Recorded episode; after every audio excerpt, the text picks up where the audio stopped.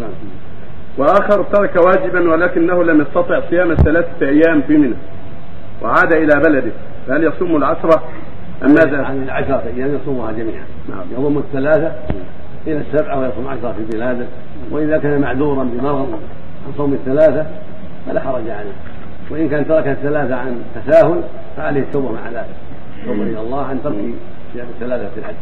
يعني قبل عرفة أو في أيام الحج. نعم. يعني إذا كان هذا عند الهدي هدي التمتع. نعم.